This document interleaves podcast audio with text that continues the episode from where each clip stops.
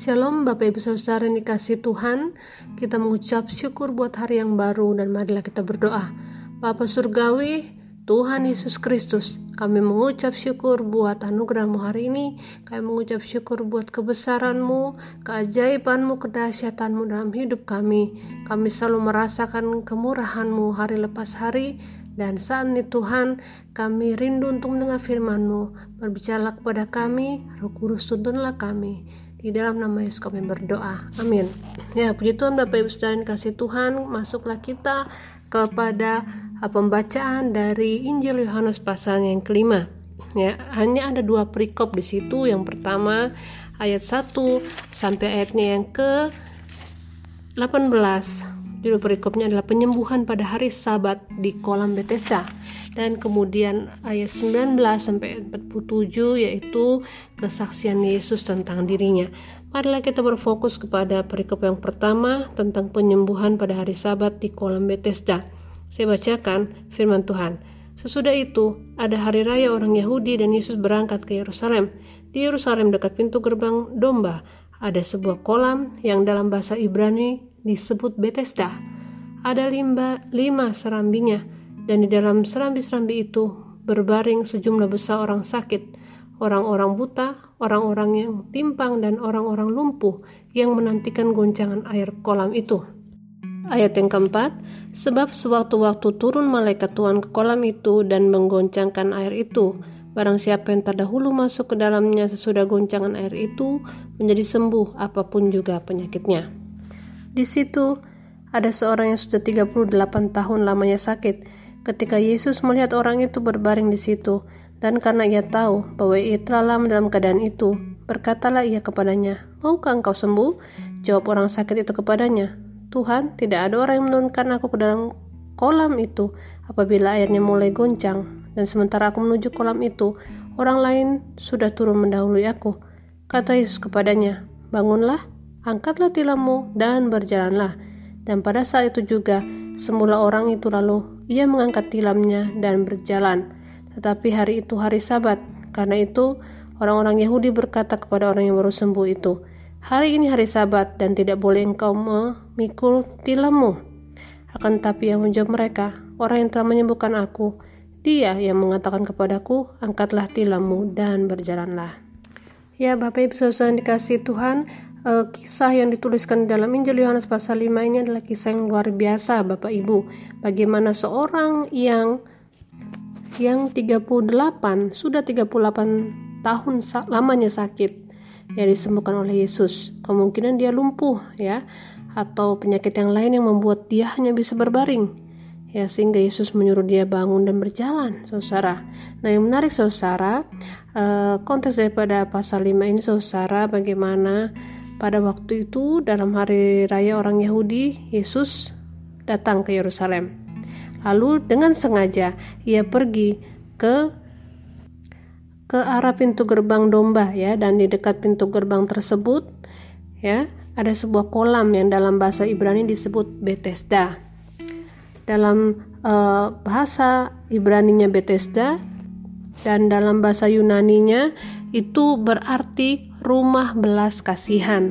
Ya amin. Jadi terjadi memang betul terjadi belas kasihan Allah di sana. Terjadi kemurahan Allah terjadi kesembuhan yang Yesus nyatakan kepada orang yang sakit ini. Dan Yesus eh, bertemu dengan orang yang sudah 38 tahun sakit ini bukan karena eh, sengaja atau tidak rencanakan justru ya memang bermaksud datang ke Yerusalem dan datang ke tempat itu kemudian bertemu orang tersebut. Nah, saudara yang menarik ayat yang keempat dikatakan bahwa ada kepercayaan orang-orang di situ, saudara, bahwa sewaktu-waktu turun malaikat Tuhan menggoncang uh, air kolam tersebut dan siapa yang duluan masuk akan sembuh. Nah, saudara, dalam beberapa versi Alkitab, rupanya ayat 4 ini tidak ditulis karena dipercaya bahwa ayat 4-nya adalah tambahan daripada penafsir-penafsir Alkitab. Ya, jadi uh, malaikat yang dimaksud adalah utusan ya, utusan. Ada yang menurut tradisi uh, bahwa itu adalah utusan ya, tetapi bukan malaikat yang daripada Tuhan. Namun nampaknya menjadi sebuah kepercayaan umum bahwa jikalau air kolam itu bergoncang itu pasti malaikat Tuhan yang mau menyatakan kesembuhan nah yang menarik adalah ketika Yesus bertemu dengan orang yang 38 tahun sakit ini ia bukan bertanya seperti ini kamu mau nggak saya gendong untuk masuk ke kolam uh, apa membasuh diri ke dalam kolam Bethesda? Tidak saudara. Karena Yesus punya kuasa. Ya, jadi walaupun masyarakat percaya di dalam kolam itu kalau malaikat atau utusan ya, siapa pun yang mengutus itu akan menggoncangkan uh, air kolam itu maka terjadi kesembuhan, itu kan kepercayaan umum, kepercayaan, masyarakat. Tapi Yesus bertanya kepada orang yang sudah 38 tahun sakit ini, kamu mau nggak sembuh? Yesus sedang menawarkan kesembuhan dari dirinya, ya karena ia punya kuasa daripada Allah, karena ia adalah Allah dia bukan menawarkan, kamu mau saya gendong masuk ke dalam kolam? Tidak saudara, tapi dia menawarkan, ayo kamu mau nggak sembuh? Artinya kamu mau nggak terima kesembuhan daripada aku? Ya, namun um, orang yang sakit 38 tahun ini menjawab berdasarkan pemahaman atau berdasarkan kepercayaan imannya. Yang dia bilang dia bukan jawab mau, tetapi dia bilang eh tujuh Tuhan tidak ada orang yang um, menggendong atau menurunkan aku dalam kolam ya selalu ada orang yang lebih dahulu masuk ke kolam tersebut. Ya tetapi ayat 8 Yesus bilang bangunlah angkatlah tilammu dan berjalanlah Yesus tidak bilang bangunlah angkatlah tilammu dan basuhlah dirimu di uh, kolam Bethesda ya tidak saudara tetapi Yesus dengan tegas mengatakan maukah engkau sembuh walaupun orang itu belum bilang mau ya tetapi katakan bangunlah, angkatlah tilammu dan berjalanlah. Amin, saudara. Saudara dikasih Tuhan, kadang-kadang mujizat Tuhan tidak kita duga. Ya betul, Bethesda itu adalah rumah kemurahan atau rumah belas kasihan dan Yesus tunjukkan itu kepada orang yang sudah 38 tahun sakit ini.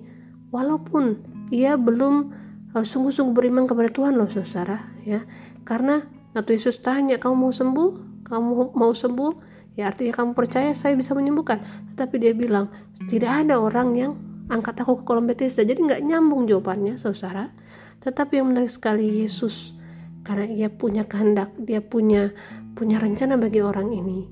Ia menyembuhkan juga orang ini. Walaupun dia tidak langsung menjawab ya aku mau sembuh aku aku mau terima kesembuhan daripadamu saudara. Menarik ya saudara bahwa Yesus Allah kita berkuasa atas segala sakit penyakit. Dan di sini menunjukkan bahwa kemurahan Allah bisa dicurahkan pada siapa saja, saudara.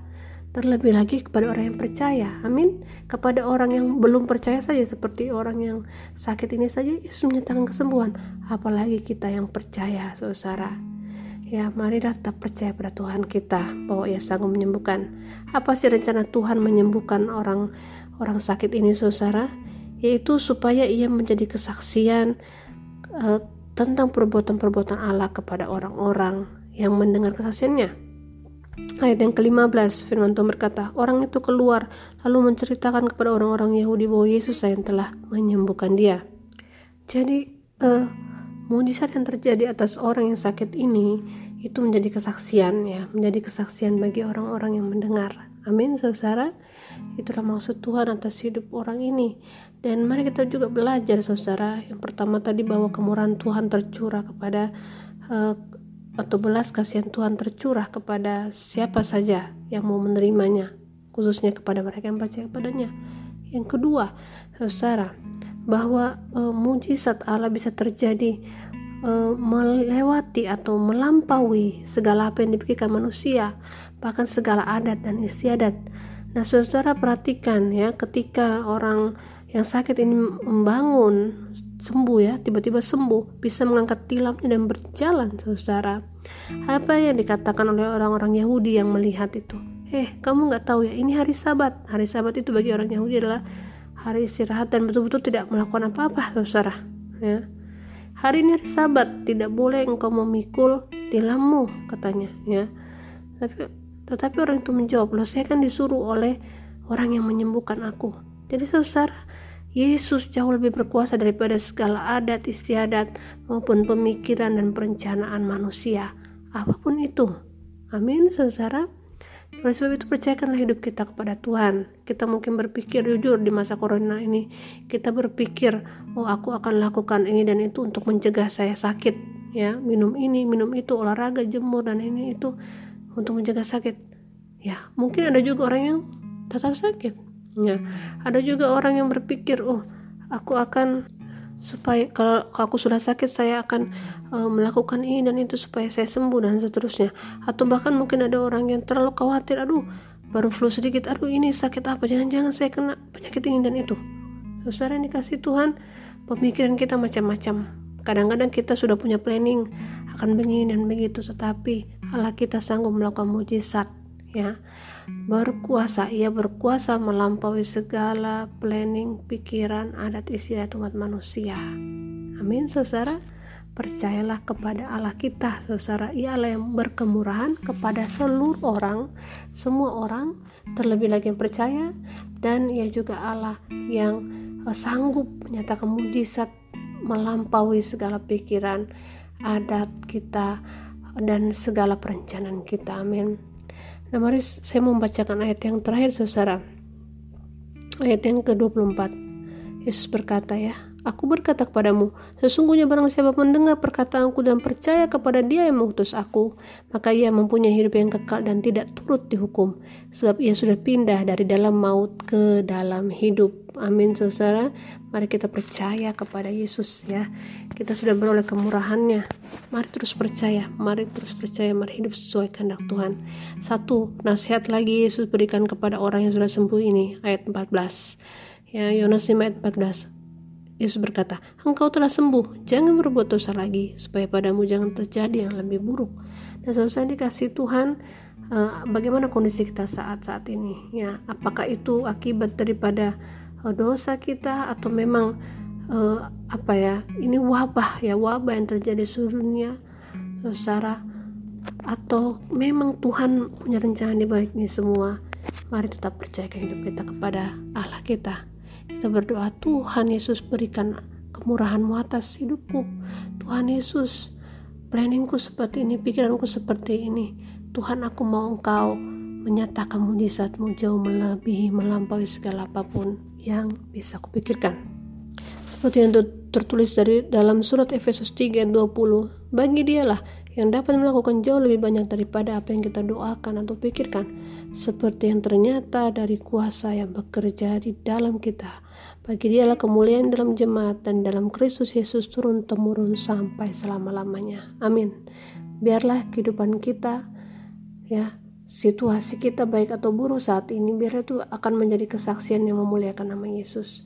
Mari harapkan mujizat daripada Tuhan. Mari harapkan kemurahan Tuhan nyata dalam hidup kita. Amin. Kita berdoa.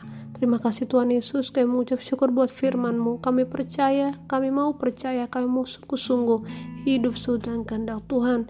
Biarlah Kau menyatakan kemurahan-Mu, karena kami hanya mau kemurahan-Mu yang terjadi atas hidup kami.